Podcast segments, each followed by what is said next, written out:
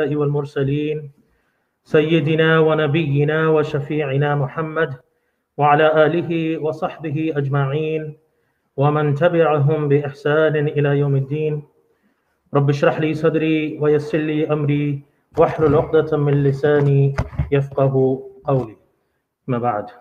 Respected elders, dear brothers and sisters, my young friends, Assalamu alaikum wa rahmatullahi ta'ala wa barakatuh. We begin by praising Allah subhanahu wa ta'ala, the Lord of the universe, our creator, our sustainer, our nourisher.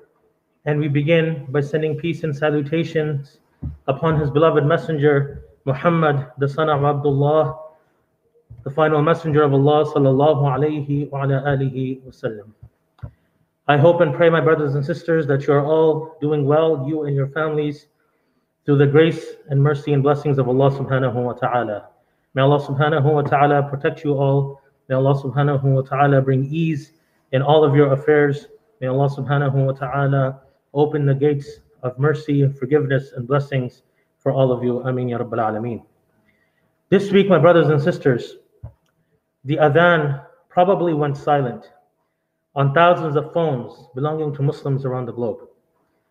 This was because it was revealed that the top Islamic app in the world, Muslim Pro, which offers prayer times and adhan and Quran and du'as and much more, had reportedly sold anonymous data, anonymous user location data, to a company which had then sold it to contractors that work for the US military. Now the company behind the app, which is based in Singapore, accepts that they sold anonymous data, but they dispute the allegation that the US military got access to the data from the company that they sold it to. Now, of course, as you can imagine, if the allegations are indeed true, the concerns surrounding this breach of privacy are very serious that could result in serious real-life implications for some. Now, the reality is that app developers generate revenue through different means, including ads, especially when they're free apps. So you may have been using Muslim Pro or other apps, and someone recently mentioned that even when they're reciting Quran, they would sometimes get ads for gambling or for other things. So you get free ads which generate revenue for the developers. They also generate revenue. So another revenue stream for app developers is to sell the data that is generated by app users. And of course, there are paid apps that have subscriptions or one-time payments and so on. Now, that data is generally supposed to be anonymous, but users can easily be identified for those who really want to identify them. Now, as a result of this incident, many Muslims have stopped using the app. Now, my brothers and sisters, this incident highlights an important point that many users of technology may not realize.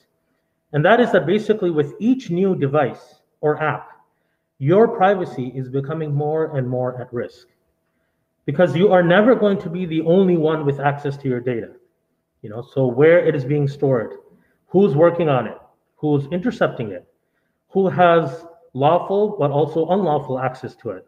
For example, which government agencies or foreign entities have backdoor access to it. These are all questions you may never find the answers to. And all of these services and platforms that we are using as part of our daily lives, many of them, right? Many of them have vulnerabilities. Many of them have actual access that is built in for governments, for law enforcement agencies, for others to be able to access the data when they need to or when they want to. Now, one good principle is to assume that whenever you have a device that is connected to the internet or connected to a network, it can be used or may be used in ways that you do not expect or that you do not want. We live in a world of information and communication, and each year there are inventions and new products that make many of us more connected and more dependent on technology. And of course, no one will know this better than our local community, mashallah, since we are in the tech hub. So first, it was just computers. Then we had, webcams, cell phones that turned into smartphones with tons of apps, and GPS that started out, well, before GPS, print directions, And even before that, we would actually have maps, right? Then we got GPS units. Then, of course, after that, I mean, those still exist, but then we also have apps that offer directions. Web-based security cameras, you know, many homes having and devices having Alexa or Siri and Google Assistant with microphones around homes, fitness trackers, smart TVs, online banking, like you name it, like the impact or the role of technology in our daily lives is just immense for most of us.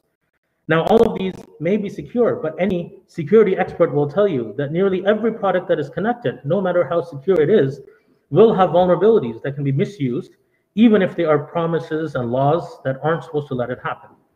So my personal advice is that if you have any advice that is connected, assume that it can be used to listen to you or to watch you, unless you actually, you know, cover the camera physically. If you are using a smartphone or connected devices, assume that you can be tracked, sometimes even when it is off. Assume that any personal info being transmitted through networks can be exposed. Now, of course, our privacy is important because there are those things that we don't want others to know about. And usually it's for two reasons. Either it could hurt us, it could be damaging to us, or it could be embarrassing.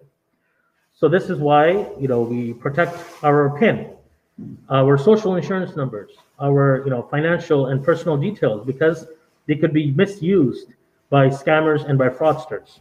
Similarly, if you have business plans, if you have, you know, a great idea, you will most likely want to patent it, get a patent for it, or, you know, if you have some other great idea, business plan, you will probably want to save it and protect it until it's time to execute, so that others don't copy it and don't get a head start over you. Or perhaps it is something that you did, or that, or something that you do that you know will embarrass you or get you in trouble, perhaps rightfully, but also sometimes wrongfully as well. You know, if you cheated someone, or, you know, you look at and watch stuff on your phone when you're alone, who you talk to behind, you know, your spouse's back, or just, you know, conversations that could be misinterpreted or used against you in some way.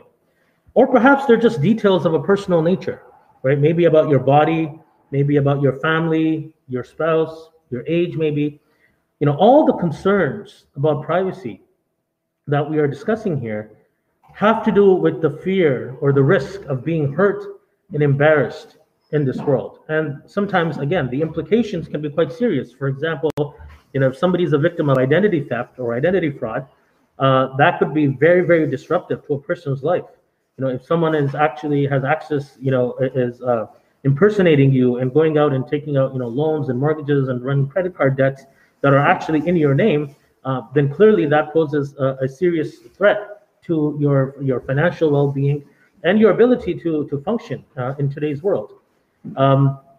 So these are, you know, very serious concerns. Now, for example, with regards to the app as well, when there's an app that is being used almost exclusively by Muslims, then even if the user location data is anonymous, that can be very useful for some entities to see, you know, which places Muslims are frequenting, who is frequenting which areas, any particular addresses, any particular sites that may be, you know, that may hold special importance.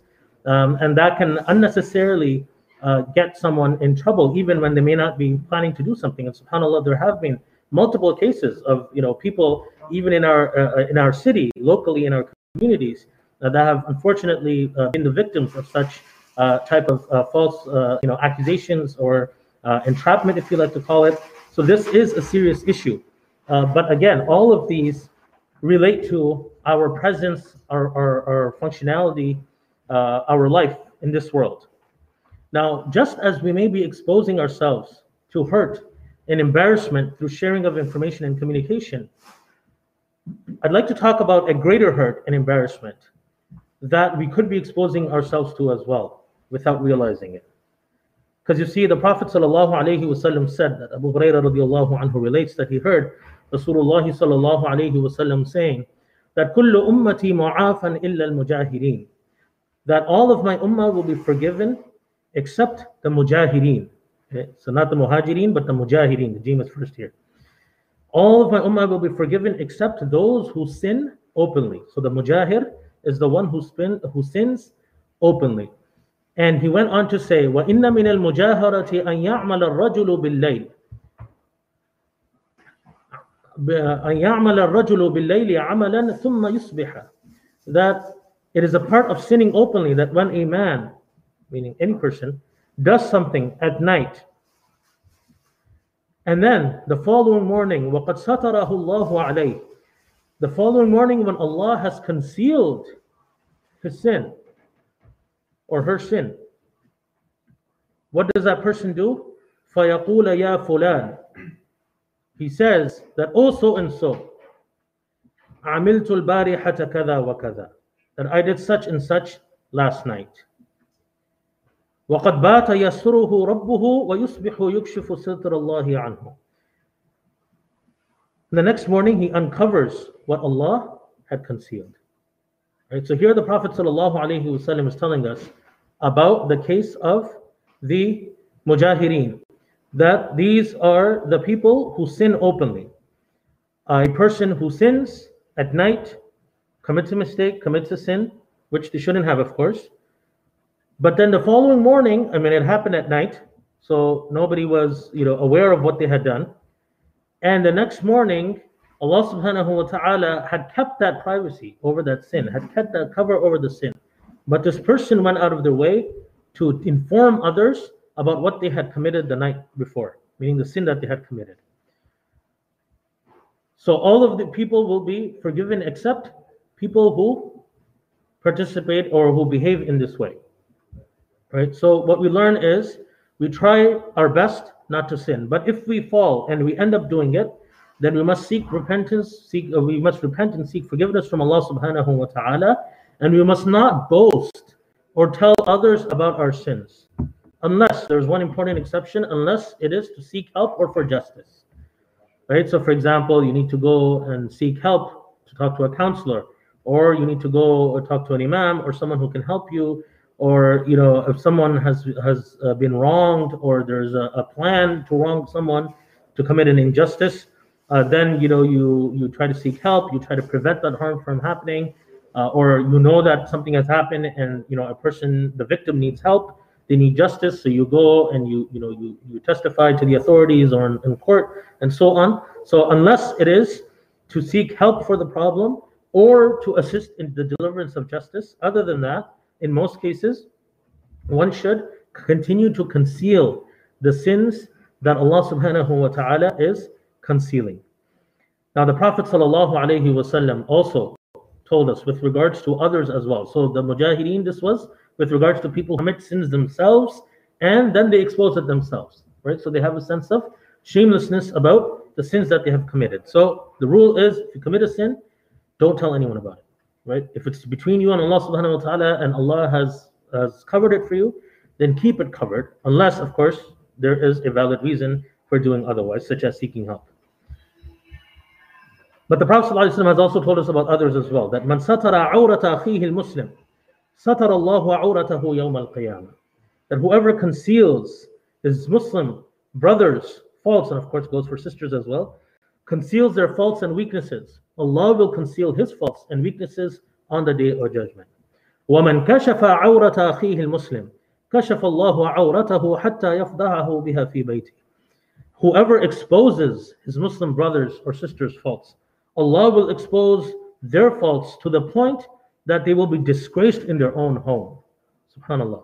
And it is, perhaps it could have been a little bit more difficult in the past, to understand how a person will be disgraced in their home. But subhanAllah, again, with technology and, so many advancements and so much that is available to us that we can do, so much at stake, even within our own homes, it's not difficult to understand or to imagine how that could be possible. So the same principle applies for others as well. So for ourselves, don't expose your sins unless there's a need. Same for others as well. You cover the faults of others. Don't expose and embarrass people.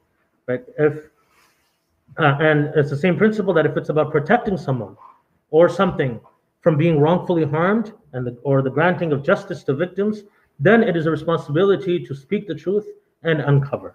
Right? So this is not an excuse for condoning injustice. This is not an excuse to staying quiet and being complicit when there is a need or when someone is being wronged. So there we have a responsibility to come forward and share that information if we are privy to it. But otherwise, do not expose the faults of people. Do not try to embarrass people. You see, the Prophet ﷺ, you know, as well in his part of his beautiful character, right, was to be careful about the feelings of others. To be careful about the feelings of others, not to put down people, not to embarrass people. So if someone comes in and makes a mistake, you know, to advise them privately, or at least being sensitive to their well-being and being sensitive to their feelings as well, because this should not be our intention, right? When we are trying to correct someone, we are trying to find out that there is a fault somewhere, then we should try to do that with utmost care and concern. The Prophet ﷺ also told us about another instance where a person will be embarrassed and will be humiliated. So this one, the previous one was referring to a person being disgraced in their home, of course, in this dunya. Now Allah subhanahu wa ta'ala protect us. And there is a greater form of disgrace and embarrassment as well that the Prophet ﷺ has told us about, that man samma'a samma'a Allahu bihi wa man yura'i yura'i Allahu bihi. That he who acts to show off, Allah will disgrace him on the day of resurrection. And he who does good deeds so that people, meaning may hold him in high esteem, Allah will expose his hidden evil intentions before the people on the day of resurrection. Right? So there's no getting away. If a person tries to show off to others by showing that they're doing good deeds, but they are actually doing it to show people so that they can build the reputation, you know, build high esteem in the eyes of people, then certainly they will be exposed. If not in this world, then on the day of resurrection, Allah subhanahu wa ta'ala will expose that person and all of their evil intentions. May Allah subhanahu wa ta'ala forgive us and purify and help us in purifying our intentions. Ameen ya Rabbil Alameen. So our intention should be sincerely to please Allah subhanahu wa ta'ala alone through our deeds. And it is very lowly to act or to do an act to show that it is for Allah, but instead to have ulterior motives. You know, it's already bad enough that a person does, acts in a hypocritical manner, or, shows one thing and has other intentions when it relates to our interactions with people. You know, so you show that you're helping someone, but in reality, you're not. You're trying to score some points or whatever you're trying to do. So that is already bad enough. But on top of that, to do that with a good deed, to show that one is doing something for the sake of Allah subhanahu wa ta'ala, when in reality it is not for the sake of Allah subhanahu wa ta'ala, that is a very, very serious matter, and such evil intentions will be exposed. When Allah subhanahu wa ta'ala protect us. Now, Ibn Hajar rahmatullahi alayhi, he mentions that Imam al-Khattabi rahmahullah, he mentions the great 4th century muhaddith commenting on this hadith. He mentions that this means that whoever does something that is not sincerely for the sake of Allah subhanahu wa ta'ala, merely wanting people to see him and hear him, will be punished for that. Will be punished for that, and Allah subhanahu wa ta'ala will expose him. Allah subhanahu wa ta'ala will expose him and make it known what he is concealing. And it was said, he goes on to say that it was said that whoever does something with the intention of gaining status and prestige among people and does not seek the countenance of Allah subhanahu wa ta'ala, walam yurid bihi wajh Allah, does not seek the countenance of Allah subhanahu wa ta'ala by doing it, then Allah will make that person the subject of bad speech among the people in whose eyes he wanted to gain status, and he will have no reward for it in the hereafter. Right? So once again, whoever does something with the intention of gaining status and prestige amongst people and does not do it for the sake of Allah subhanahu wa ta'ala, then Allah will make that person a subject of bad speech among people in whose eyes they wanted to gain status, and they will have no reward in the hereafter. Now, of course, if we find someone in that situation, may Allah protect us all, we shouldn't jump to conclusions and judge them that, oh, people are speaking bad about them because they must have had bad intentions, right? We don't know what is in people's hearts. It could be a trial from Allah subhanahu wa ta'ala as well. But nonetheless, we should always be very, very careful that we try to purify our intentions that we do not do anything to please others, especially when it relates to good deeds that we are showing that we're doing to please Allah subhanahu wa ta'ala, or we're making it seem that way. May Allah subhanahu wa ta'ala protect us. Ameen ya Rabbil Alameen. So to recap, my brothers and sisters, there is great concern today over the leaking of information, of data that could hurt us or embarrass us. And this is a very real concern, and we should be, depending on how comfortable you are, you should nonetheless be aware of what you are using, what technology is being used. A lot of times general users may not be aware of the types of data and information that they're actually sharing, right? That they're allowing to be shared.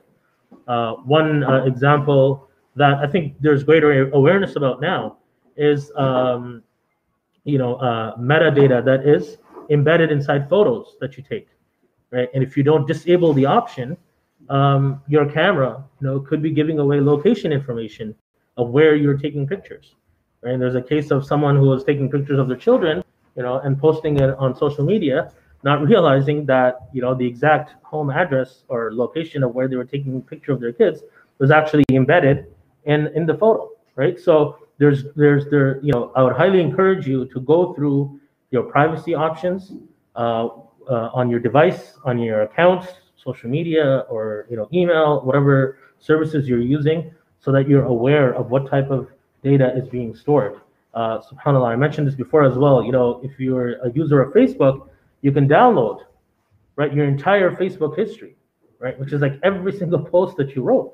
And for many of us who are on social media, we may have been using this for years now, maybe over a decade, even more. And subhanAllah, when you download that and you look at that, to me, it just reminds me of the Day of Judgment, right? And our Book of Deeds, right? Because it's only one platform, but the amount of detail that it contains, every single picture, every single photo, every single comment, every single status update, perhaps even likes, like so much information that is contained in that file.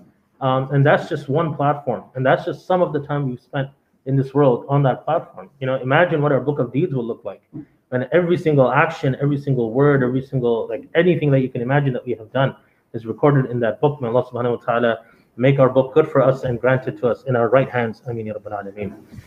So my brothers and sisters, the concern for our worldly life, our protection from embarrassment and hurt in this worldly life is very valid, and we should be aware of what we are doing with our devices and what we are bringing into our lives.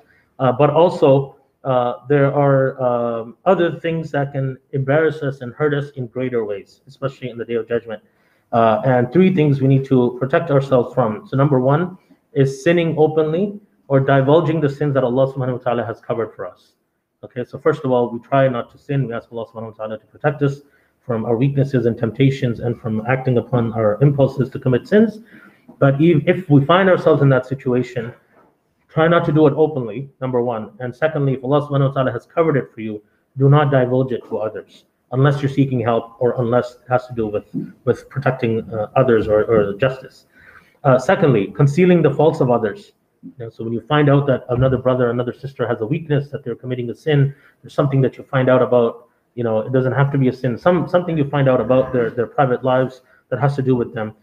Do not share it with others. Cover it for them, and Allah will cover yours as well. Unless, again, there's a legitimate reason for sharing it. In that case, to the extent that is necessary, you maybe even be responsible or accountable if you don't share that information. So there are some important exceptions.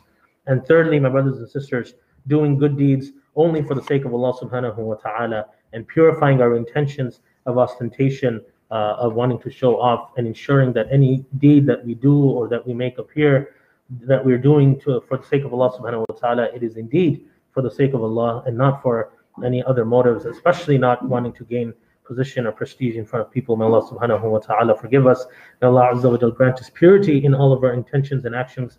May Allah subhanahu wa ta'ala protect us from all types of embarrassment and hurt and humiliation in this world and the next. Ameen ya Rabbil Alameen.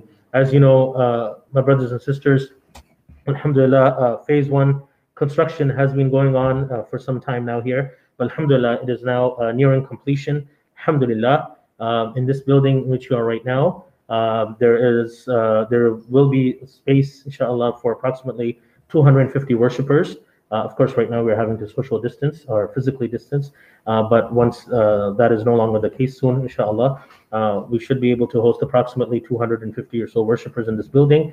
Parking lot should be complete as well, inshallah, with approximate space for approximately 130 vehicles or so. We also have two new multi-use halls in the basement to host programs and activities for families, for seniors, for youth, even upstairs as well, for children, for sisters, for brothers, for all different segments of our community, inshallah. The property, alhamdulillah, as you know, is being used to safely host approximately 400 or upwards of 400 worshipers each Friday in multiple sessions, as you're aware. And this is, of course, very, very timely, alhamdulillah, because the Richcraft Recreation Complex is not available since as of March, right? So March is shut down, our bookings were canceled, and they continue to be canceled, and there's no prospects of going back there for Salat al-Jum'ah in the meantime. So subhanAllah, I was thinking, if we did not have this property, if we did not have this space, we would have had a major problem because there's nothing available for rental. So alhamdulillah, Rabbil Alameen, this is available, and because of your, thanks to your support and your commitment, all these brothers and sisters, alhamdulillah, are able to offer Salat al-Jum'ah even during the pandemic. Now, additional funds are required before we can go on with construction for phase 2. So this is not what we're aiming for. This is just the beginning. What we're actually aiming for is a brand new building, a new purpose-built masjid, and a gymnasium behind it that we can use when there's larger crowds. So a full center, inshallah, that can accommodate 1,100 people, inshallah. So this is 250 here. What we want to do is accommodate 1,100, and that building, inshallah, will be built right in front of this building. So like when you leave out of the door up to the road, this is where the building is going to be, inshallah. But in order to get to that point where we can actually start work, we need to have enough funds so that, you know, we can safely begin and not have to leave it in the middle so that it becomes damaged or anything like that. So today, inshallah, our appeal is that you help our community rise out of this pandemic together and stronger. Alhamdulillah, we're trying our best, but you know, we've made it so far, alhamdulillah, and we want to rise out of it with greatness for Allah subhanahu wa ta'ala, for all of His blessings upon us. And mashallah, many brothers and sisters have been contributing. You know, you do so online, you do so after Salat al-Jum'ah, in other ways, so we really appreciate your support. Jazakum Allahu khairan, because we know that times are not easy, and subhanallah, you know, the reward for giving when times are difficult, right, when poverty is on the horizon, is something that you fear, is even greater, right, is even greater. So people who are taking the step, and the amount doesn't really matter, honestly, right, it's the fact that, you know, you're still willing to give under such circumstances, that is a great thing. So we ask Allah subhanahu wa ta'ala to accept from you and to continue to increase you in all that is good. That being said, donations are down compared to last year. So year to year, when we compare, we're down approximately 6% this time last year. And we don't want to put pressure on the community to make up that entire amount, because we know that, you know, it's challenging times. But we are trying our best, inshallah, to make up half of that before the end of the year. So what we are hoping to cover is $300,000. This will help keep phase 2 construction from being derailed, because if, you know, we don't make make up that, or at least a part of that, then it can have impacts on when we can actually start phase 2 construction. And the reason we want to build the building is not just to have a nice building and say, oh, mashallah, tabarakallah, we have a nice masjid, which is going to be great, inshallah, but really is so that we can start offering the services and providing for the needs that are families, that are seniors, that are youth, that are children, that are sisters, that are brothers, that every single person in our community needs. Right? That is really the intention and the focus of the building. So the goal, like I said, is $300,000. Today, inshallah, we will be looking for 10 brothers or sisters who can gift $1,000 each. Right, so approximately, after the tax credit, it's approximately $640. If you can afford it, please do it. Right, I don't like to pressure on people, but feel a little bit of pressure that if you can afford it, then please do it. And if you can't, then whatever you are able to give, that will be greatly appreciated. And I ask Allah subhanahu wa ta'ala to bless you with much more than whatever you are able to give. Inshallah. So outside you will find the machines. You can also give online at CanadaMuslims.ca/donate. We have multiple options through which you can donate. And Jazakum Allahu khaira for your continued support. And most importantly, make dua for our community, for the success of this project, because it is only for the sake of Allah subhanahu wa ta'ala. You know, all of us who are involved, who are even contributing, who knows how long we're going to be alive in this dunya to benefit from it. But inshallah, it will be for the service of our deen and for the sake of Allah subhanahu wa ta'ala and for future generations. So may Allah accept from you all. We have a couple of pieces of sad news this week as well. The sister of our brother, Abdu'l-Ila Maqbool, passed away in Morocco. And also the brother of our brother, Hamid Khaldi, also passed away this morning. Inna lillahi wa inna ilayhi raji'un. Let us make dua for them and for all of those who have passed away. Bismillahir Rahmanir Rahim. Alhamdulillahi Rabbil Alameen. Allahumma salli ala Sayyidina Muhammad wa ala ali Sayyidina Muhammadin wa barik wa sallim. Allahumma ghafir lahum warhamhum wa aafihim wa'afu anhum wa akrim nuzulahum wa wassi' madkhalahum wa ghsilhum bil ma'i wal thalji wal barad. ونقهم من الخطايا كما ينقى الثوب الأبيض من الدنس وأبدلهم دارا خيرا من دارهم وأهلا خيرا من أهلهم وأدخلهم الجنة وعذهم من عذاب القبر وعذاب النار اللهم اجعل قبورهم روضة من رياض الجنة يا رب اللهم ارفع درجاتهم في المهديين واغفر لنا ولهم يا الله وافسح لهم في قبرهم يا رب العالمين. Oh Allah, please grant beautiful patience to the loved ones, to their loved ones at this difficult time. O Allah, make them a means for continued reward for those who have returned to you. O Allah, please heal the grief in their hearts, Ya Rabbal Alameen. O Allah, please protect all of us from all types of harm, whether it is visible, whether it is invisible, whether it is material or physical, spiritual, emotional or financial, or any other type of harm, Ya Rabbal Alameen. Allahumma inna nas'aluka min al-khayri kullih, a'ajilihi wa ajilih, ma alimna minhu wa ma lam na'lam, wa na'udhu bika min al-sharri kullih, a'ajilihi wa ajilih, wa ma alimna minhu wa ma lam na'lam. Oh Allah, please cure and grant relief to all of our sisters who are ill, who are living through hardships, our brothers who are living with pain, long-term pain and hardship, our elder sister who is living with growing weakness and illness, our elders who are battling cancer and other illnesses, Brother Mumtaz, Dr. Habibul Rahman, and everyone who is in hospital or who is ill. Oh Allah, you are the cure. Oh Allah, you are the Shafi. Oh Allah, please cure them and relieve them quickly and completely, Ya Rabbal Alameen. اللهم إنا نسألك العفو والعافية والمعافاة الدائمة في الدين والدنيا والآخرة اللهم أسبغ علينا لباس الصحة والعافية واجعلها عونا لنا على طاعتك ومرضاتك يا أرحم الراحمين اللهم ربنا لا تزغ قلوبنا بعد إذ هديتنا وهب لنا من لدنك رحمة إنك أنت الوهاب. Oh Allah, all of the brothers and sisters who have supported us, who are supporting any of your causes, O Allah, who are supporting any good works, O Allah, please increase them in goodness. O Allah, please reward them greatly. O Allah, please protect them from all types of evils and hardships. O Allah, please protect their future generations. O Allah, please accept it from them as sadaqah jariyah. O Allah, please continue to benefit them from the goodness till the day of judgment, Ya Rabbal Alameen. Allahumma rabbana atina fid dunya hasana wa fil akhirati hasana wa qina azab an-nar.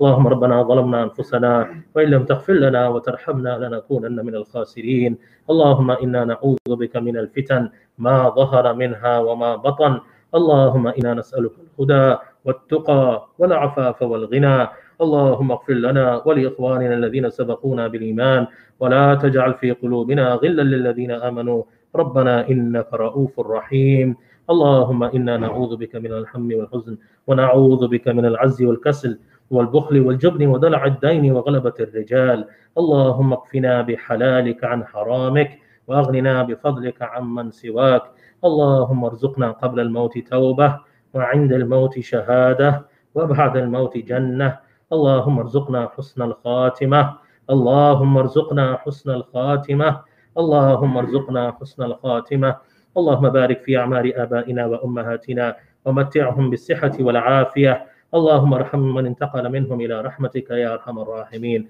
اللهم انزلهم منزلا مباركا يا رب العالمين اللهم بارك في المحسنين الذين ينفقون أموالهم ابتغاء وجهك الكريم يا رب العالمين اللهم حرر المسجونين المظلومين خصوصا في بلاد المسلمين يا أرحم الراحمين اللهم أعز الإسلام والمسلمين اللهم ألف بين قلوب المسلمين ووحد صفوفهم واصلح قادتهم واجمع كلمتهم على الحق يا رب العالمين اللهم أصلح أحوال المسلمين في كل مكان اللهم حرر فلسطين والمسجد الأقصى يا رب العالمين اللهم احفظ وانصر إخواننا وأخواتنا في كل مكان خصوصا في بورما وفي فلسطين وفي الصين وفي كشمير في الهند وفي سوريا وفي العراق وفي اليمن وفي الصومال وفي أفغانستان وفي ليبيا وفي كل مكان اللهم انصر المستضعفين في كل مكان وحقق لهم النصر والفتح المبين يا رب العالمين وصلى الله تعالى على خير خلقه محمد وعلى آله وصحبه أجمعين.